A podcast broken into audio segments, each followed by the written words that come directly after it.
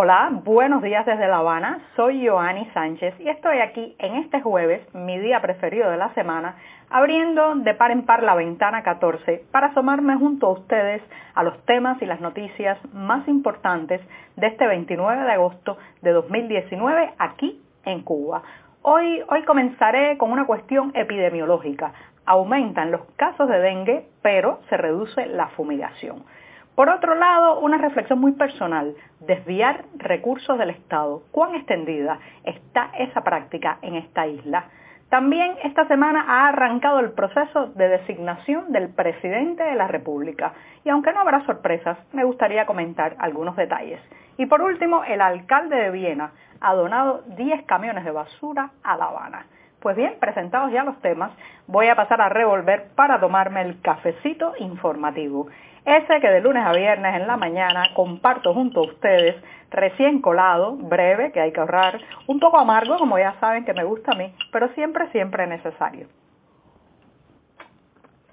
Después de este primer sorbito del día que me da muchísimas energías para seguir, les recuerdo que pueden ampliar todos estos temas en las páginas del diario digital 14 y medio que hacemos desde aquí, desde dentro de Cuba. Advertir también a nuestros lectores residentes en territorio nacional que lamentablemente tendrán que hacer uso de proxies anónimos o de servicios de VPN para saltarse la censura contra nuestro sitio en los servidores cubanos.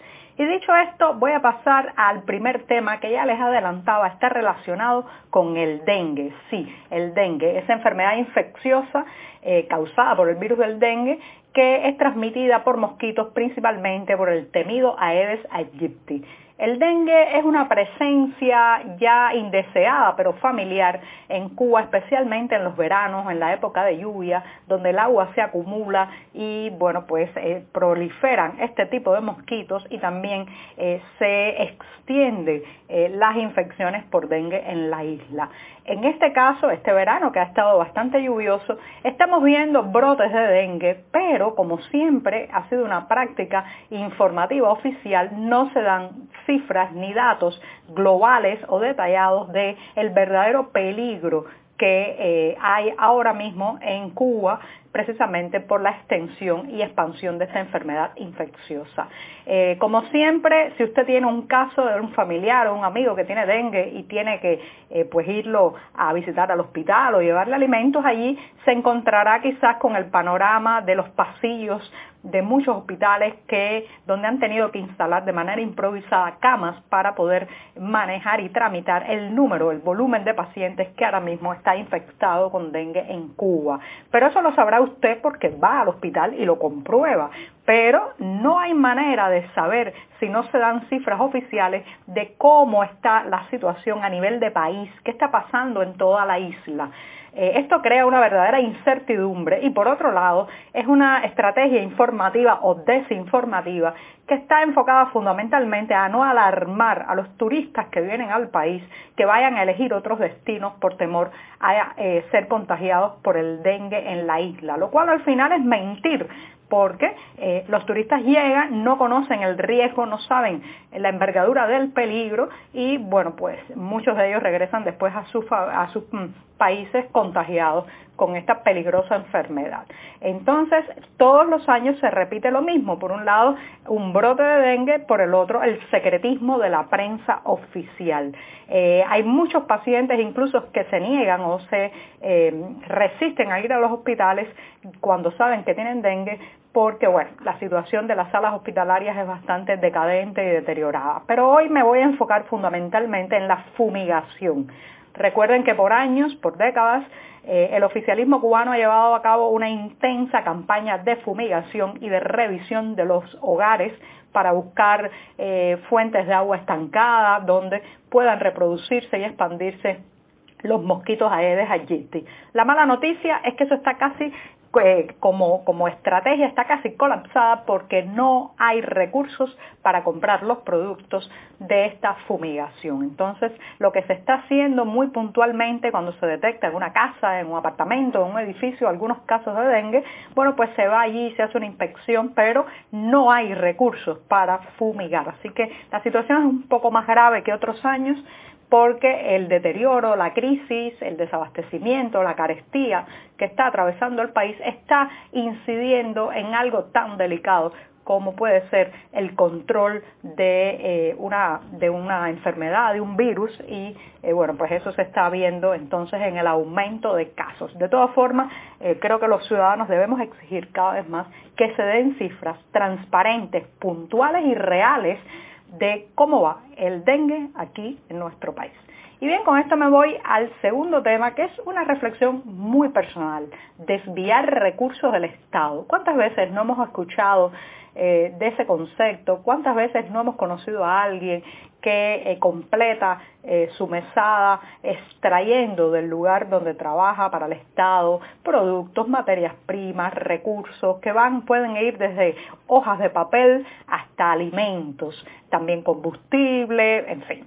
y esta es una práctica tan extendida en Cuba que a veces ni nos damos cuenta de eh, que eh, muchos niños y adolescentes crecen y se forman en casas donde desviar recursos del Estado, robarle al Estado, es una práctica tan ya eh, metida dentro de la familia que les parece que está bien hacerlo. Lo cierto es que en un Estado que monopoliza muchos de los recursos, los ciudadanos sienten en, varias ocasiones que tienen la potestad, la autoridad y hasta el derecho de saquear al Estado pero lamentablemente esto también va creando distorsiones éticas y morales en estos niños y estos adolescentes que ven como sus padres literalmente roban, se convierten en delincuentes para poder sobrevivir. Hace unos años presencié una eh, escena familiar eh, de un joven que trabajaba en una industria relacionada con la producción de leche, queso y yogur.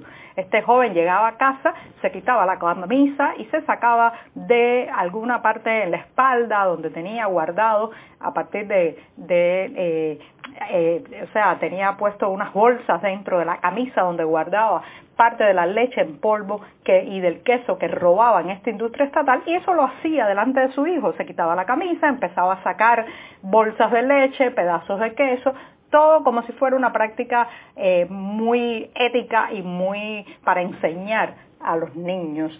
Y en ese momento el padre de este joven le dijo, eh, hijo, no robes más que te van a botar del trabajo. Y él respondió algo que yo nunca he olvidado, le dijo, mi trabajo vale la pena porque se puede robar, si no, no tendría sentido. Y a mí aquella frase me impactó mucho porque me dio a entender el deterioro eh, ya tan profundo eh, en la psiquis del cubano de que sabe que un empleo no vale la pena por el salario porque son bajísimos, no vale la pena eh, por determinadas cuestiones sindicales porque tampoco hay derechos sindicales, sino por cuánto se puede extraer del lugar. Y así Así vemos como en los hoteles pues eh, se roban parte de los productos que deberían ir al buffet, vemos como en las tiendas saquean un poco de el champú de los pomos que venden, vemos como el de la cafetería estatal no pone todo el jamón o todo el queso al sándwich. Y en fin, vivimos en una sociedad donde todo el mundo quiere llevarse un pedazo. Y al final,